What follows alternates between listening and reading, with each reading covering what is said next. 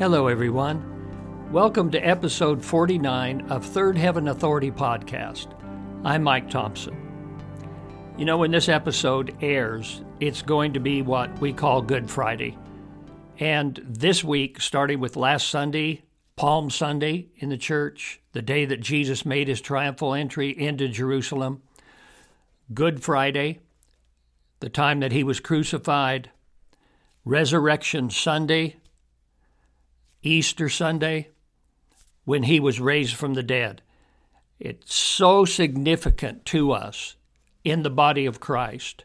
You know, he is our Passover. He is our resurrection. But I want to talk about all those events in the context of how Jesus took his authority.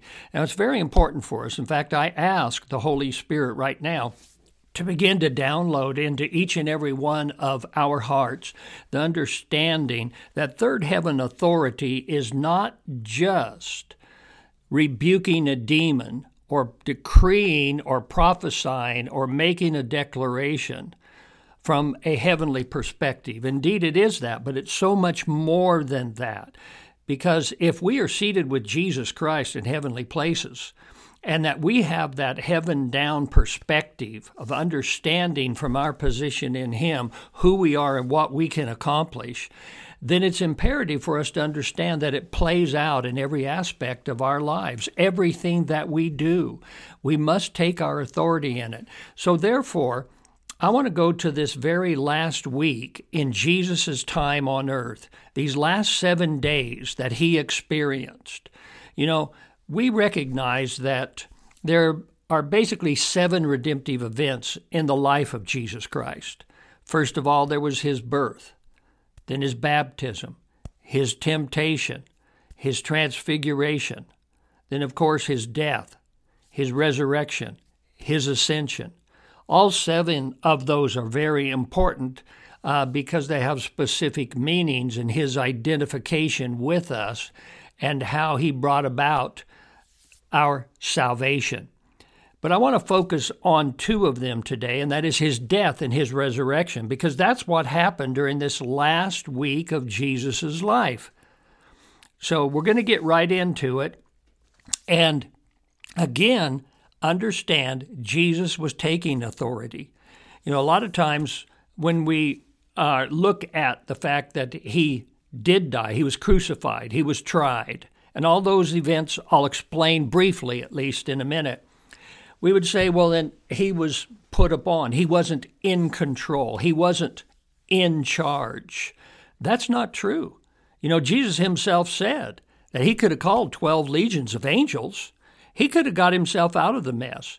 He specifically took his authority and specifically yielded to all of those things so that he could die, be raised from the dead, and that he could allow us to follow him through that sacrifice.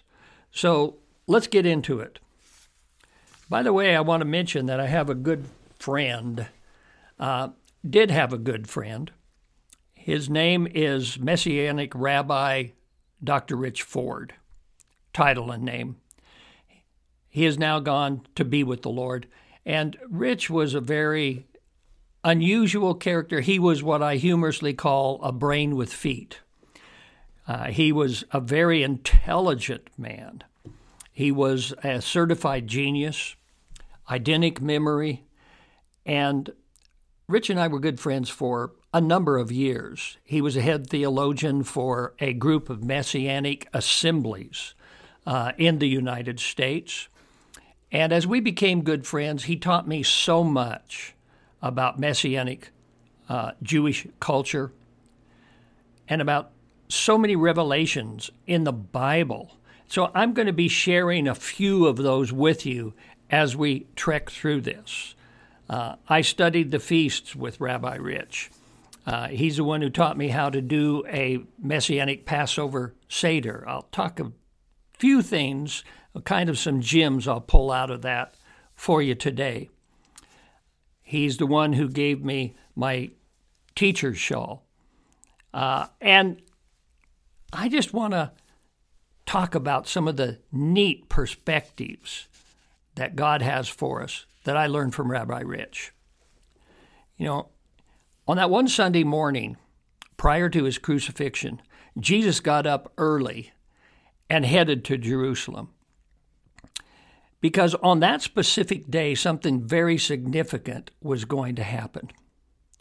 As they approached Jerusalem, they were coming from Bethany, which is about five miles outside of Jerusalem, and they went to a little village place called Bethphage that was close to the Mount of Olives. And he sent his disciples to go and to find the donkey, the colt, and bring to him. Now, while all this was happening, the city had awakened, and there was a lot of festivity, a lot of hope, because this was the time for the dedication of the Lamb. This was the time that on this day, the first day of the week, the uh, Sabbath had ended, that the high priest would now go out into the fields. What was he in search of? The right, the specific lamb that had no blemish, the one that could be sacrificed for that year for the sins of the people. Now remember, in the Old Testament economy, the Levitical system, that the lamb had to be sacrificed every year because there was a remembrance of sin. Uh, the spiritual death nature had not been removed from mankind. That occurred through Jesus' sacrifice. And through Jesus now, he eternally, once and for all, has become our Paschal Lamb, our resurrection. And so the high priest goes out into the field. He probably has already scouted things out or had people do so for him. And, and so he goes and he inspects, and he finds a lamb that he thinks is worthy. Then he pays the owner of the lamb thirty pieces of silver. He grabs the lamb, he picks it up, and places it on the back of his neck around his shoulders to carry back into Jerusalem. On his way back, his feet were not allowed to touch stone. So therefore, the people would lay out garments, robes, cloaks, palm branches, anything they could find, to make a path for him on the road on his way back in. Then when he would come into Jerusalem, he would get close to the gates. They were ready then to dedicate, to receive that lamb. And they would begin to cry out. And they would say, "Hosanna, Hosanna to the lamb that takes away our sin." Now that was a declaration, proclamation. The people shouted, they sang, as they received the Paschal Lamb. Now, something happened on this Sunday. Jesus now has the donkey, and immediately his disciples realize they're caught up in things, and this being caught up is so much more than just any kind of psychological uh, upheaval or, you know, where they become emotional in the events. There really was the presence of the Holy Spirit that was in the atmosphere on that day, not only on Jesus, but it moved through the disciples. It moved into Jerusalem itself. And the disciples began to put their robes on the donkey. Jesus got on it. He mounted it, and then he's ready to ride. And they lay the robes in front of it, and so that the donkey's feet do not touch stone. And they begin to ride into Jerusalem. The people see him coming. Last time that they heard anything about Jesus, just prior to this, he had raised Lazarus from the dead. And so they wonder what kind of miracle is going to be performed here. What is Jesus? This is Jesus, and he's coming. And in that state where they became highly excited, yes, but while the Holy Spirit was breathing and moving on them, they then began to take all of the branches and the robes that they had reserved for the high priest and lay them on the robe. Jesus walked, riding the donkey, on them into Jerusalem. As he entered the gates, then they began to cry out, "Hosanna, Hosanna in the highest." And without realizing it, under inspiration of the Holy Spirit, the people received Jesus as the Paschal Lamb, as their sacrifice for that year. Can you imagine what it was like? It must have been extremely powerful. But also, can you imagine what it was like for the high priest? Here he is getting ready to carry that lamb in, and he hears all of this commotion coming from Jerusalem. Runners, perhaps, are coming to him and telling him, Jesus, Jesus of Nazareth, this guy is coming in. The people are going wild. They're out of control. He became very angry. It was sealed in his heart that he had to hurry and get there. But he was too late. All of the robes, all of the declaration, the dedication, everything had been given to Jesus. And so you know at that particular point, he realized we've tried to kill him before, but this has to be the end of this man. We have got to get rid of him. So Jesus then comes back out at the end of that day. And by the way, the dedication lamb that was being carried on the priest, he was never dedicated for that year. There were no shouts of Hosanna. There were no songs sung. He was not dedicated. And so the priest carried him in and took care of him, hoping then that he could salvage this whole thing over the next week. Jesus does a lot of teaching in Jerusalem that week, performs a lot of miracles. In fact, uh, numerically in the Bible, there are there's a greater portion of text for this last week than any other time in Jesus' life. Come Thursday, Passover time, Jesus wants to celebrate and observe Passover with his disciples. Now, here's the way that Rabbi Rich also explained to me that Passover was received during the time of Jesus. He said that there were three breads. To begin with, there was the bread of Moses, which is called the bread of healing. And the bread of Moses was when God commissioned Moses to lead the Israelites out of slavery in Egypt and to bring them to their own land. The final natural act that secured their deliverance was the destroyer angel bringing death to all of Egypt's firstborn sons. The Passover supper, accompanied by the spreading of the lamb's blood on the doorposts of each of the Israelites' dwelling, is what kept death from their homes. So this was a bread of deliverance from bondage, but it also is a bread of divine healing and strength that would be necessary to make it to the promised land. Then there is a bread of Isaiah. By Isaiah's time, approximately seven hundred years after Moses, the Israelites had all but forgotten the Passover observance. Something had to be done about it. Their hearts had turned from God. So Isaiah called them back to God. Repentance was necessary to change their hearts and to pull them back into obedience to the observance. So Isaiah added a second portion to that Passover observance.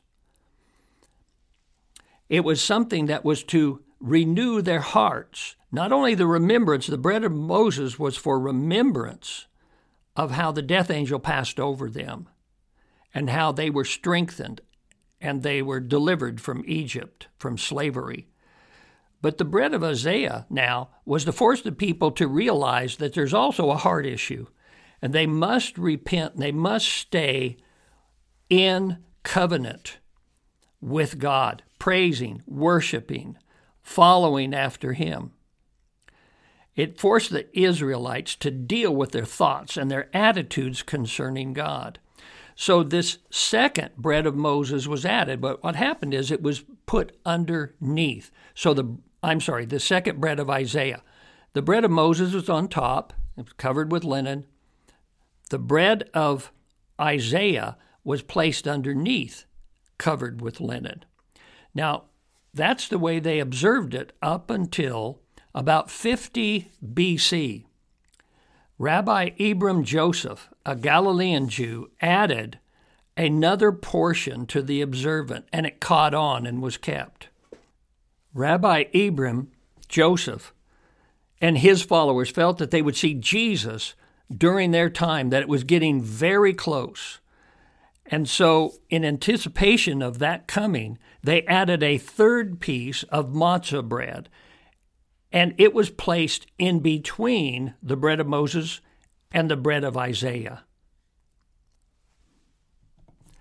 Now, because it was for the coming Messiah, it was never eaten by the Jews. It was symbolic of Jesus, of the Messiah coming, who we know as Jesus. Only the Messiah could eat the bread and could drink the cup. There were cups that were in each portion of bread, of wine that could be consumed with it. So on that evening when Jesus and his disciples were observing the Passover, Jesus did something that had never been done before. It was remarkable. When he got to the end of the entire observance, that Jesus reached in and he took the middle piece of matzah. He removed the bread, he blessed it, broke it, gave it to his disciples, and said, "Take, eat, this is my body." They must have been in total amazement. Then, having drunk all the cups of the observance before, Jesus took the cup after dinner, the cup of the Messiah. He gave thanks and he said, "Drink from it, all of you, for this is my blood of the new covenant, which is shed for many for the remission of sins." And then he said, "Do this in remembrance of me." And that's where we get communion from, the Lord's table. We receive communion because Jesus instituted it from the Messiah's bread and the Messiah's cup. But it was an open declaration that he was the Christ, the anticipated Messiah. What boldness, what authority. Who was this guy who could ride in to Jerusalem instead of the high priest?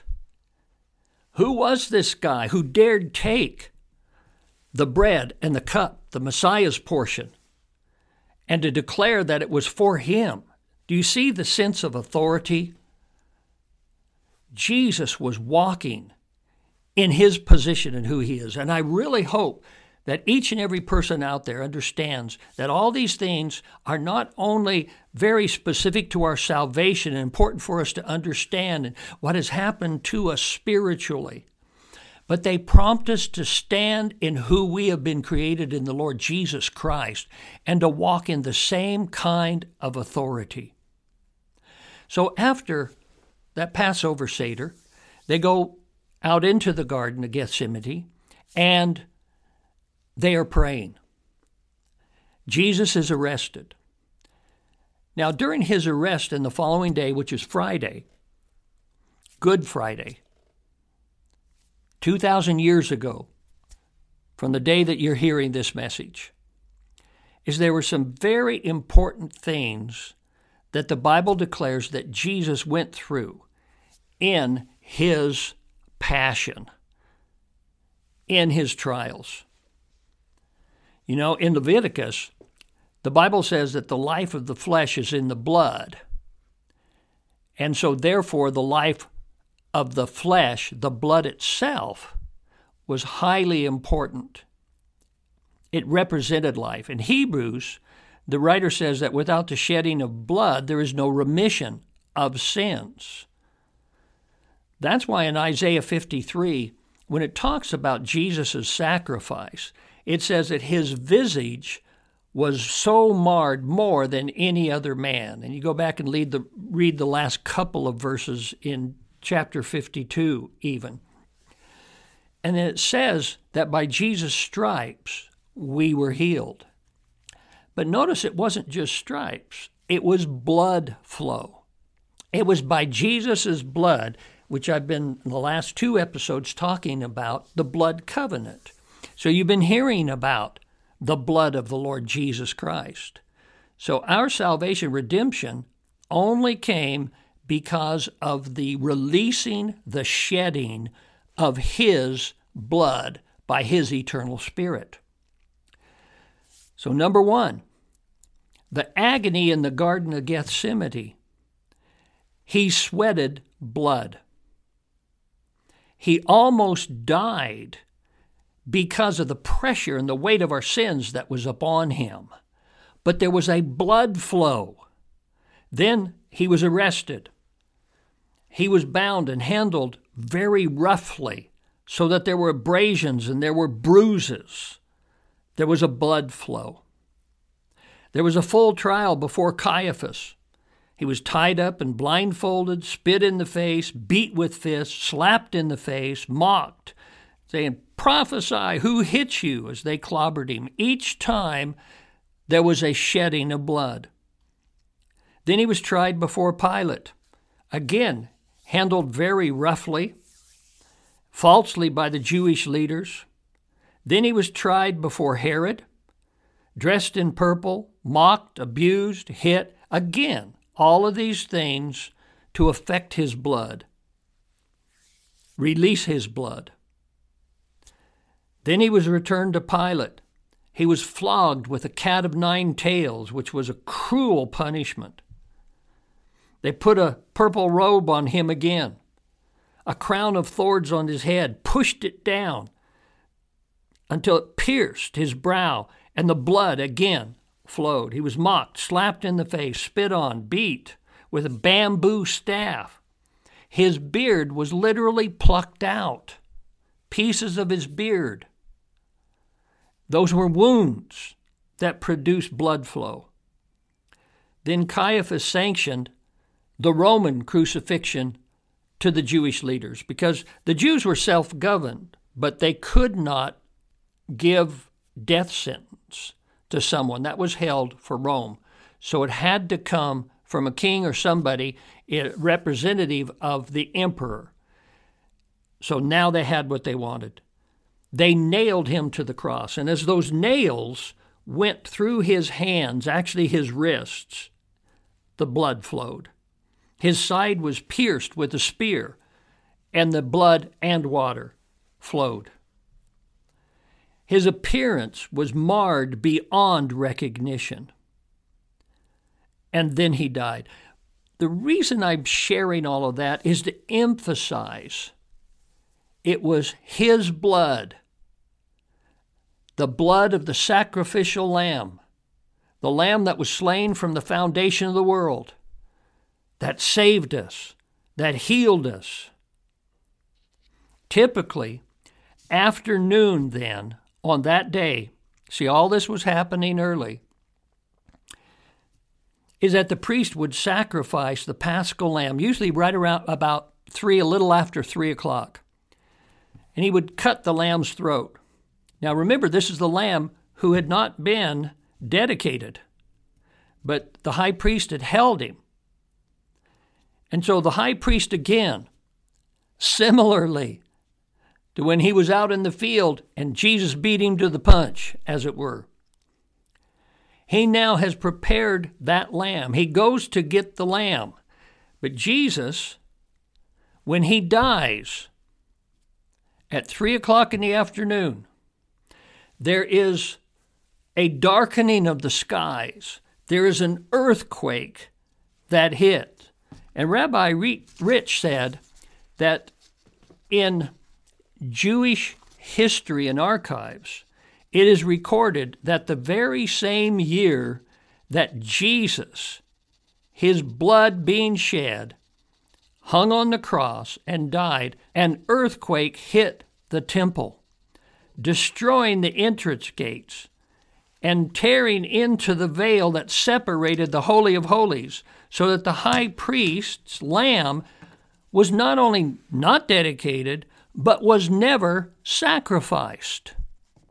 Everything was opened up, and there was access into what was the Holy of Holies in the temple, because we now have entered into the Holy of Holies of God, and we are a kingdom of priests before him. The lamb could not be slain, the physical lamb, the high priest's lamb. Jesus, the Lamb of God, was crucified and died, and his blood purchased our salvation. Now, we know the story that then his body was claimed, it was taken, and it was laid in Joseph of Arimathea's tomb. He was a very rich man.